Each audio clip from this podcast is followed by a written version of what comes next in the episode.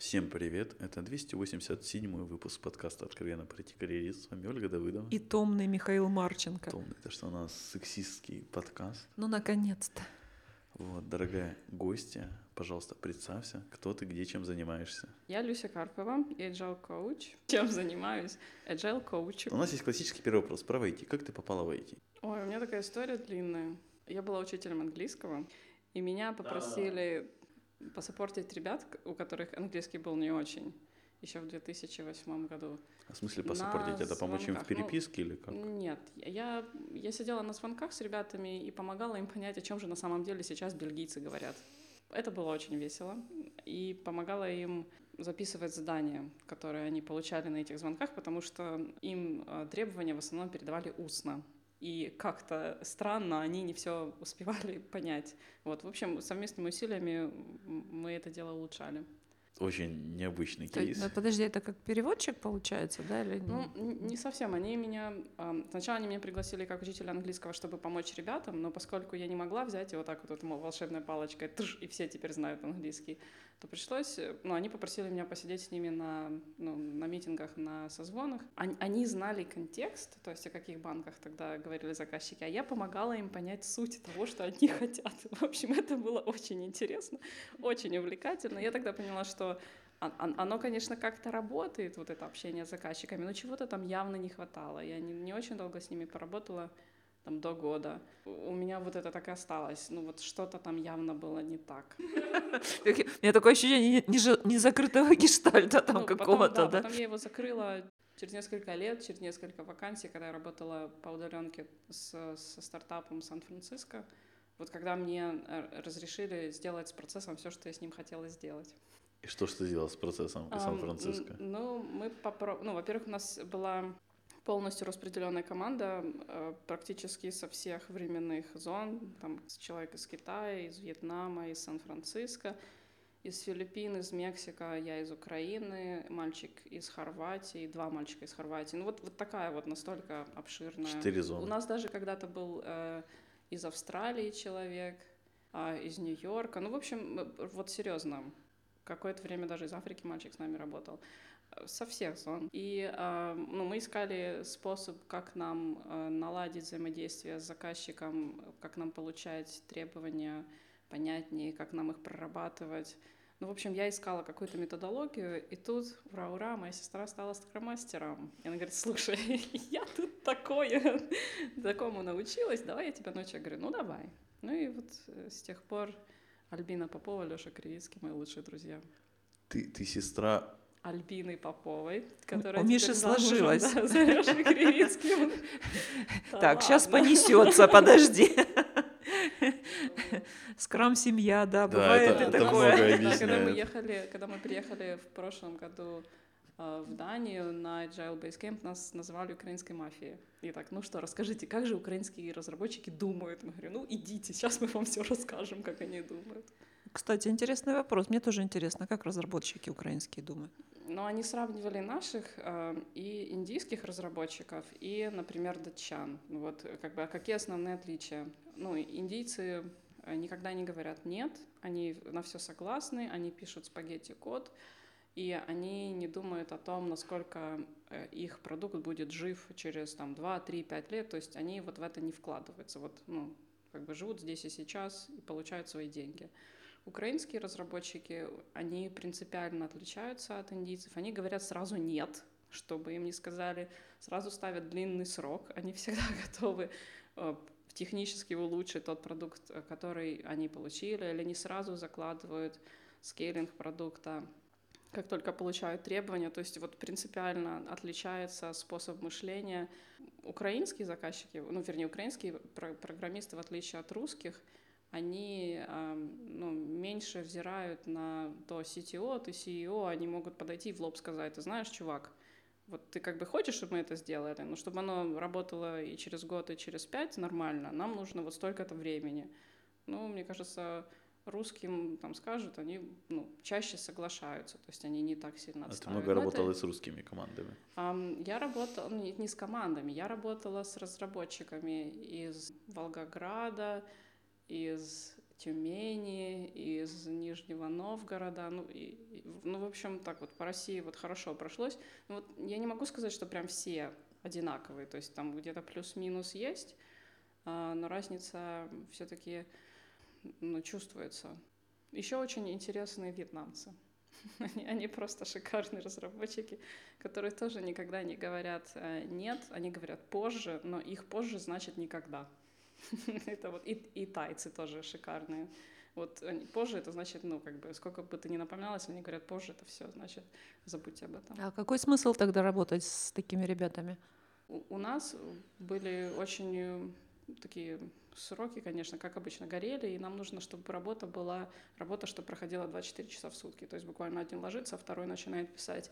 И вот э, в такой распределенной команде вот такая работа как раз налаживалась ну, отлично. И мы потом все-таки договорились, у нас какие-то внутренние правила появились, то есть а нам пришлось прописать культуру компании, вот буквально список правил, что и как мы делаем, как мы отвечаем на звонки, когда мы доступны, в какое время нас можно тревожить, и там собрали все номера телефона, и вот это вот была наша база, с помощью которой мы работали и доставляли продукт. Это ты уже была в роли скрам-мастера, у тебя тут же была еще карьера HR, Дело в том, что когда я работала на Сан-Франциско с Дэйв Салливан, Ersatz Labs и Black Cloud, мне приходилось делать все, потому что вот был он, мой босс, была я, и у меня, я считаю, что мне очень повезло нанимать людей по всему миру в мою команду, только тех, кого, с кем я хотела работать. Э, были технические специалисты, которые оценивали их технические скиллы, а я вот личностные качества, насколько с человеком приятно работать, насколько он вписывается в команду, я думаю, что это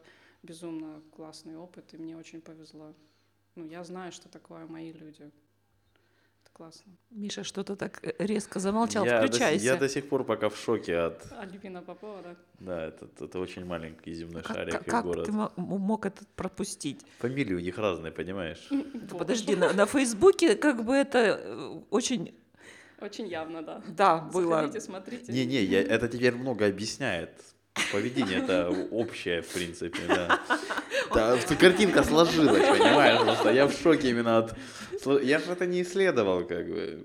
Какие родственники есть у Люси? Да это исследовать не нужно Скажи, было вообще. все явно. Как бы вот. Миша, оказывается, ты как-то выпал куда-то. жизни, да. Как-то что-то с тобой. Давай, включайся, все, осознал, все у нормально. тебя сегодня хорошо получается. У меня вообще всегда все хорошо всегда всё получается. Давай. Я просто про Scrum ничего не знаю. Да, come on, Оля, у вас же даже внутри команды рекрутеров Scrum. Ну ты можешь это себе представить? Нет, вот, слушай, покажи нам agile коуча, пример, вот, вот узнай, как у них чтобы мы просто поняли, чем занимается Не-не-не-не, agile коуч. Это не сейчас- просто бездельник, а что он Не, что-то не полезное меня делает. интервьюируем, не катит. нет. Так. Ну, ну, это стоит дорого. Это стоит дорого. О, Да. Отлично. Понятно. Я просто Сколько так- 15 минут стоит? 15 минут это не, не- не то, на что я подпишусь. Ага, на сколько ты подпишешься? Какая твоя цена? Давай так. Коль ты уже продаешься по ценам прямо, не просто помочь друзьям, а по ценам, давай тогда с этого и Что вы пойдем. хотите?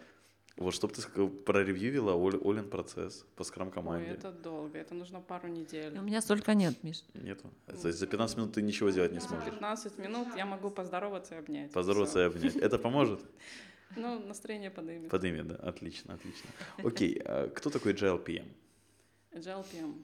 Вот ты работала Хороший Agile PM. вопрос. Это да, вот Дело в том, что мне приходилось совмещать э, должность скромастера и должность продукт-оунера саппорт команды. Поскольку скромастером я была для всех команд, ну то есть у нас была команда разработчиков и саппорт-команда, а продукт-оунером только для саппорта, потому что ну, мой английский был лучше, чем английский всех ребят, ну кроме нашего э, CEO. Поэтому я общалась с нашими юзерами, и из тех фич, которые они просили, или из тех багов, о которых они сообщали, я составляла backlog.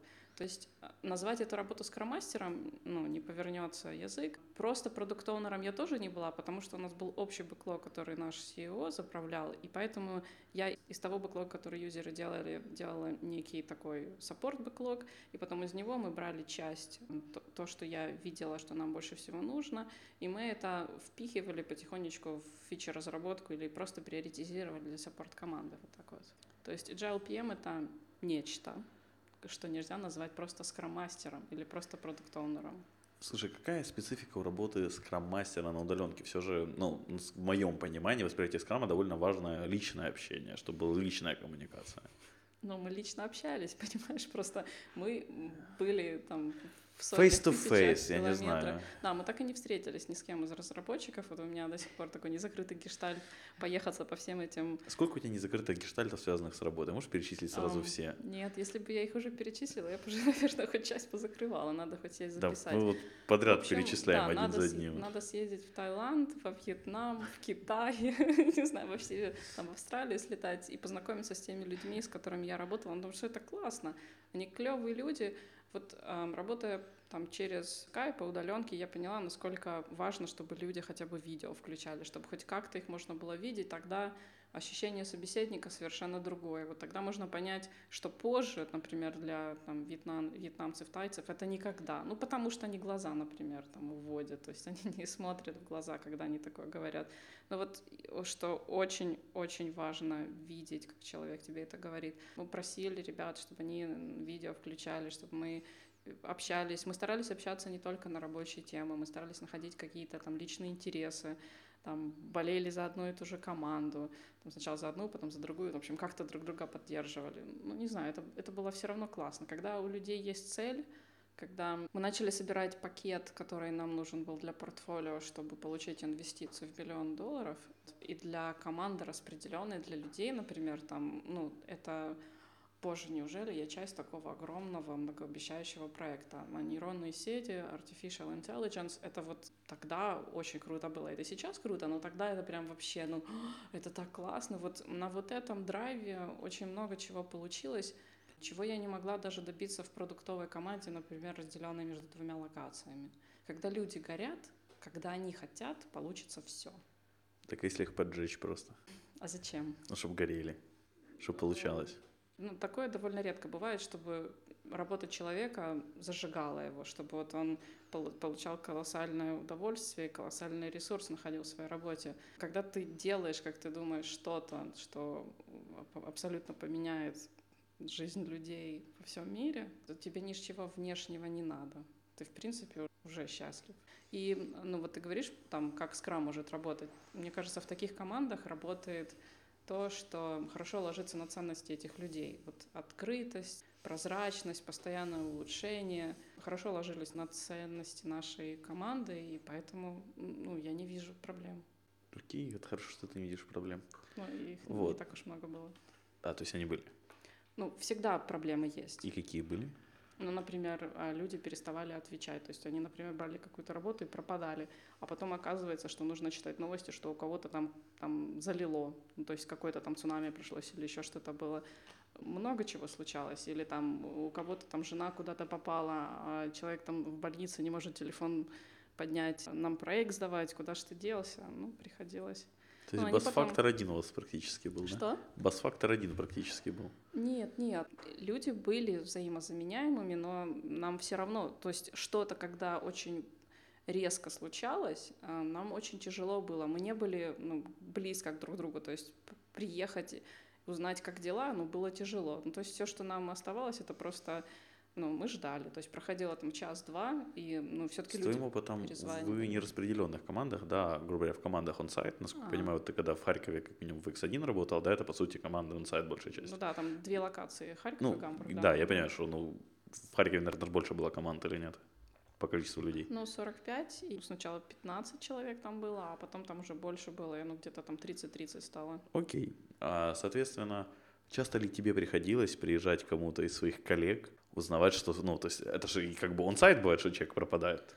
Смотри, вопрос у тебя был, были ли какие-то проблемы. Я тебе рассказала Ты сказала пример проблемы. Острых, да, Ты сказал саму острую. И Здесь... сказал, что если бы он-сайт, угу. вы можете проще там приехать, помочь узнать. Я у тебя спросил, и часто ли, ну и приходилось ли тебе он-сайт приезжать, помочь узнать? Ну, ну, смотри, здесь дело в том, что нормированный рабочий день, и ребята по-любому позвонят, предупредят, что-то скажут, и здесь Ничего такого, ну, здесь проблемы были другого рода, понимаешь? То есть, ну, это все-таки очень разные типы коммуникации. Да вообще же не спорю, ты просто сказал, что он сайт, можно приехать. Я вот спросил, приходилось ли тебе приезжать он сайт. Нет. Люсь, а что, вот ты говорила про драйв, и причем очень э, искренне это говорила, это было заметно. А вот что тебя драйвит в твоей вот работе, вот лично тебя? Хороший вопрос. Меня драйвит то, что я, я осознаю свои ценности, осознаю, зачем я это делаю, поскольку мне agile методология помогала не раз, и в таких ситуациях, в которых я думала, что ну все. Вот расскажу такое, тут тоже опять же из жизни, работа по удаленке. Когда меня приглашают на проект, CEO женится и решает уйти на месяц honeymoon, а команда, у команды 4 месяца до дедлайна, и если они не успевают с дедлайном, а до этого два они там в сентябре и в июне уже пропустили, им нужно отдать 1 миллион евро инвестиций. И ситуация патовая, команда практически не общается друг с другом. И мне говорят, возьмешься за эту работу или нет? И я где-то спинным мозгом понимала, что лучше, наверное, не браться. Но мне было так интересно. Тогда я понимала, это проект africanmanagers.org. Мы делали для африканцев платформу для обучения. То есть для меня обучение близко, для африканцев, ну, то есть помочь кому-то вырасти на следующий уровень, ну, вот как-то жизнеосознания, очень близко. Я с ребятами немножко с командой познакомилась, они меня интервьюировали. В общем, ребята классные, и амбиции классные, и ситуация такая. Я думаю, вот поможет тут agile или нет? Вот насколько важна коммуникация в проекте? Я говорю, да, берусь. Они говорят, ну это сумасшествие. Я говорю, да, ну поехали. И вот когда я осознаю, мне для драйва нужен вызов, возможность что-то поменять, потому что мне сказали, делай все, что хочешь, вот надо это сдать. А я говорю, ребята, ну нам придется делать ну, не совсем привычные для вас вещи. Вы понимаете, вы готовы? Они говорят, да, готовы. Готовность людей меняться и вера в то, что получится. Вот это вот э, меня драйвит больше всего. Ты со скрама в какой-то момент переключилась немножко на канбан, или подключила скорее канбан. Ну да, было дело. Расскажи небольшой про этот опыт. То есть не у всех есть опыт работы с канбаном, и особенно понимание правильного канбана больше, чем канбан-борд.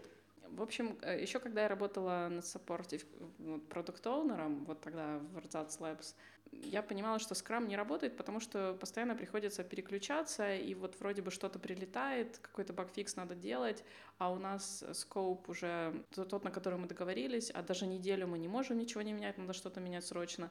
Постоянно туда-сюда двигать этот скоуп, что-то там добавлять, что-то. В общем, оно как-то не работало. Ну и опять же, Альбина, что делать? говорит, слушай, есть такая штука, называется канбан. Книжечку прислала, потом я на тренинг сходила. Получилось. Эм, Toyota все-таки классные вещи делает, не только машины, но еще процесс очень классный. Канбан помогает, когда не получается sprint scope зафиксировать даже на неделю, когда нужно постоянно влекаться, но при этом нужно постоянно, чтобы работа была видна, то есть постоянно что-то выливалось на прод, постоянно что-то фиксилось или постоянно что-то улучшалось.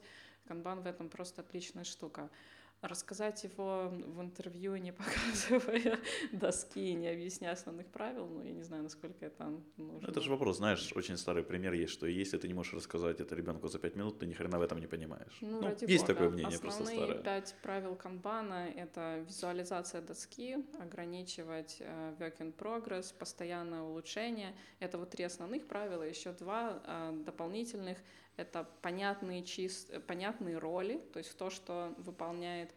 А пятое — это налаженные каналы коммуникации, либо прописанные э, правила коммуникации. И все это вам пришлось добавить, или это по сути у вас было, и вы по факту отменили бэклог? То есть, в принципе, эти вещи многие созвучны со скрам. Ну, более-менее четкие роли. Ну, ну, не прописанная коммуникация, да. но коммуникация должна быть понятной. Да. Ретроспективы у нас и до этого были, то здесь все, все как бы было хорошо нам пришлось лимитировать work in progress. Вот это вот та основная штука. И прописать на самом деле наш поток работы. Потому что, ну что там Scrum, да, там to do, in progress, да. Ну мы там еще добавляли код ревью, добавляли еще там to test. А в, в Kanban, ну, после того, как я получала требования от юзеров. Я еще какое-то время с ребятами мы вместе грумили. Ну, то есть мы добавляли еще вот эти колонки. То есть мы делали эту доску гармошкой, сколько у вас там, Вот, да, сколько колонок получилось? Примерно. Это было. Что, я слышал, штук больше... 9 почти. Ну, если не больше. У нас было несколько, на самом деле, канбан-досток. В основном а, одна была та, которой я пользовалась, еще несколько девелоперов, когда мы ревьюивали то, что нам юзеры напихали, но насколько она, в принципе, была то, что нам надо. А вторая уже мы использовали для, для девелопмента. Поэтому вот то, что я 9 сказала, оно, наверное, было на одной штук 5 колонок, а на А. второй было штук 6. Ну, то есть так, чтобы они как-то пересекались. Ну, Вот так я вот. просто сейчас работаю с жирой активно, и Мгм. там, ну вот, шестая колонка, это уже неудобно. Ну, да, это правда. Окей, SM лид. То есть ты лидила скрам-мастера в какой-то момент. Вот Мгм. О, это, это такой что это за классный- такой зверь? Это такой классный опыт. Ну, поскольку у меня бэкграунд учителя английского, и мои бабушки, дедушки, папа учителя, ну вот, то есть передавать людям знания Из поколения в поколение прям почти твою? так же легко, как дышать. Ну вот это то, в чем моя необходимость. Вот, ну, мне, мне это надо делать. Поэтому, когда на africanmanager.org мне попросили, слушай, ну, давай ты научишь вот нашу тестировщицу из Африки скромастерству, ей интересно, и говорит, ну, как бы, а почему нет, давайте. И это первый скроммастер, которого я обучила. Конечно, я понимаю, что я тогда ее оставила зеленой и, недоподготовленной, но ну, тогда это было все, все, что я знала, то есть вот обучила, оставила ее и перешла в X1. Чудесная штука была. И уже в X1, когда я была единственным скромастером и 60 человек, и мне говорят, ну что, скрам взлетит или нет, давай эксперимент поставим. Я как бы понимаю, что меня на 8 команд, ну, как бы я не бегала, как бы я не старалась, но не хватит никак. Слушай, 8 Поэтому- команд, 8 стендапов в день, это, чет- э, Какие это 2 часа минимум. В командах там не, не было ничего. Не-не, я про- я никаких просто думаю- скрам-ритуалов, Не-не, вообще я просто ничего. видел, ну, по-видимому, что если делать, ну, ты добавляешь стендапы. agile и скрам матюкались. ну, вот как это иногда бывает у нас.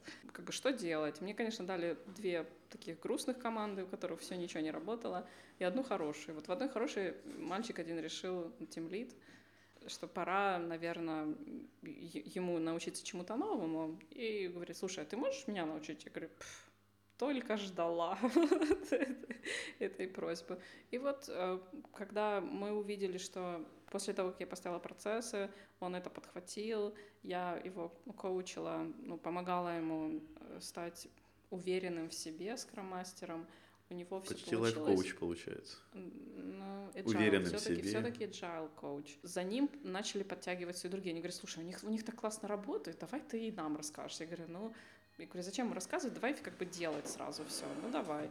И мы начали потихонечку Сначала у нас был вот один мальчик, потом три, потом пять, потом восемь. Они потом начали уходить, пришлось тренировать новых. Да, То есть скромастера пошли в мир. А вот, кстати, да, ты вот э, обучила человека и ни одного скраму, и он перешел тоже в скрам-мастера? Нет, в основном ребята дальше шли по техническому полю. То есть одна девочка, она была обычной тести- мануальной тес- тестировщицей, Катя, она стала автоматизатором.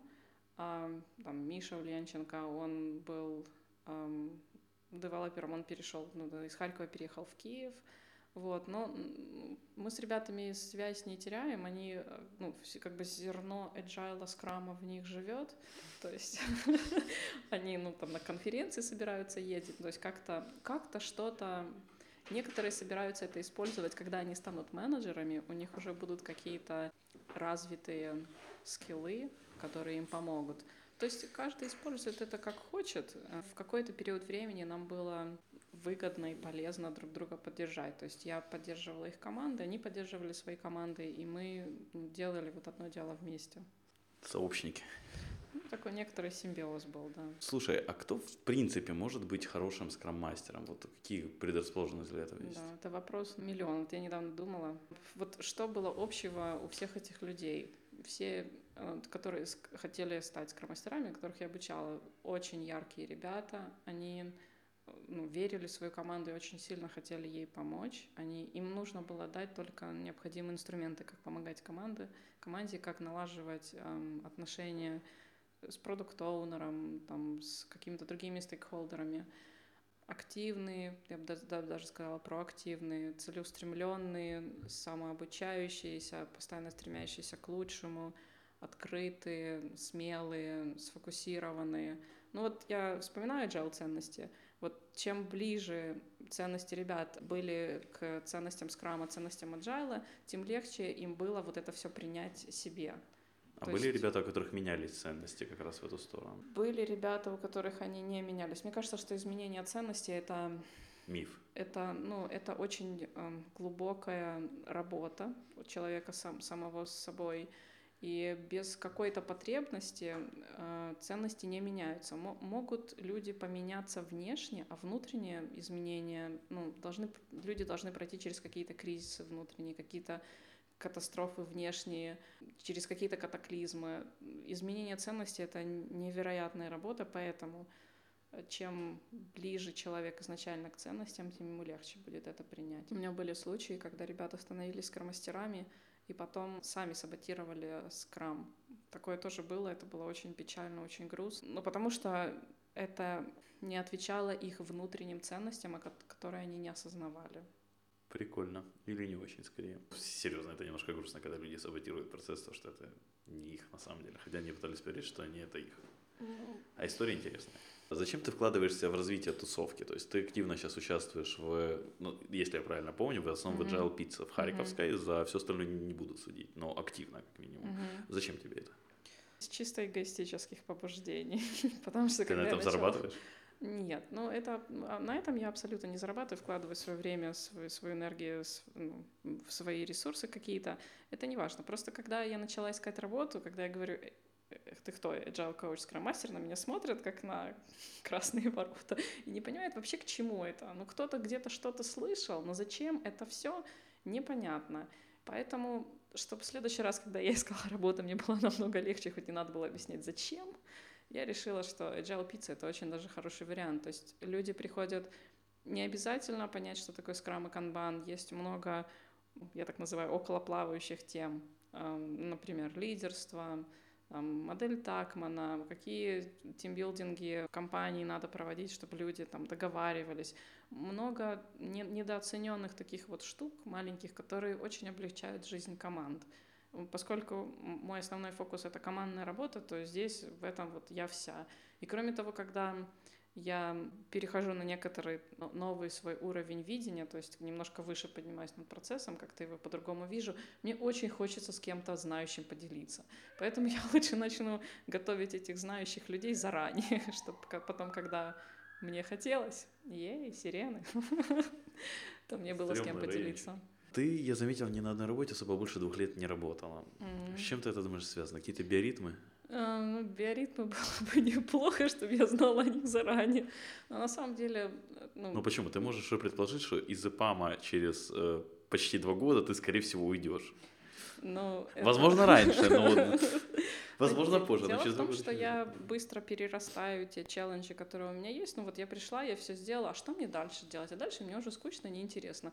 Ну есть скромастера, но они могут сами друг друга обучать. Ну а мне что делать? Как бы создавать проблемы, чтобы потом их героически решать, мне неинтересно. Поэтому пойду-ка лучше туда, где... Где проблемы уже созданы. Да. И проблемы сильно отличаются от компании к компании. То есть каждый Ага. раз это прям другие проблемы. Ну на самом деле да. Рутины нет в этом. Совершенно. Ну, то ли дело продуктовая компания, то ли дело аутсорс. Вот я сейчас проверяю, насколько agile и аутсорс — это совместимые вещи. Пока что мне в это очень тяжело поверить. Пока вера — это единственное, что меня держит. Говорят, что это возможно. Я хочу проверить. Миша машет головой. Люся, что дальше? Как мне это за пять лет надоела фраза. а? Планы. А, У тебя. мои планы. Там кофейку вечером выпить, например.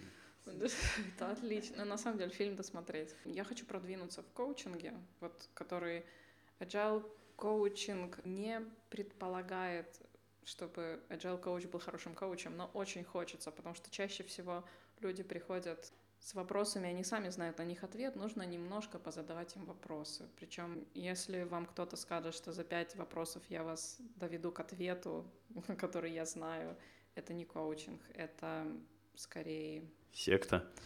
Сократовские вопросы. И, и коучинг, они очень сильно отличаются, потому что Сократ, он подводил к своим а, каким-то ответам, а коучинг подводит человека к его личным внутренним ценностям, психология. ответам. Ну, коучинг и психология, они рядом, но они не, не однозначны, ну, не, не, ну, не одинаковые. Не эквивалент. Да. Ам, Я бы хотела стать хорошим коучем. Это моя, моя личная амбиция вот за этот год. И еще, ну, сделать мир немножко лучше. Посоветуй две книги нашим слушателям. Две книжки. Первая будет совсем маленькая, это Scrum Guide 2016 года. Если вы интересуетесь, там 19 страничек, эм, это все, что вам нужно на первый взгляд знать о скраме. Если вам интересно, копните глубже и скрам, и канбан, и траншей. Это вторая книжка, которую я рекомендовала, читается очень легко. Um, я могу еще и третью порекомендовать. Вперед. Uh, планирование Майкла Кона. Тоже очень классная книжка. Estimation and Planning, по-моему, так она называется.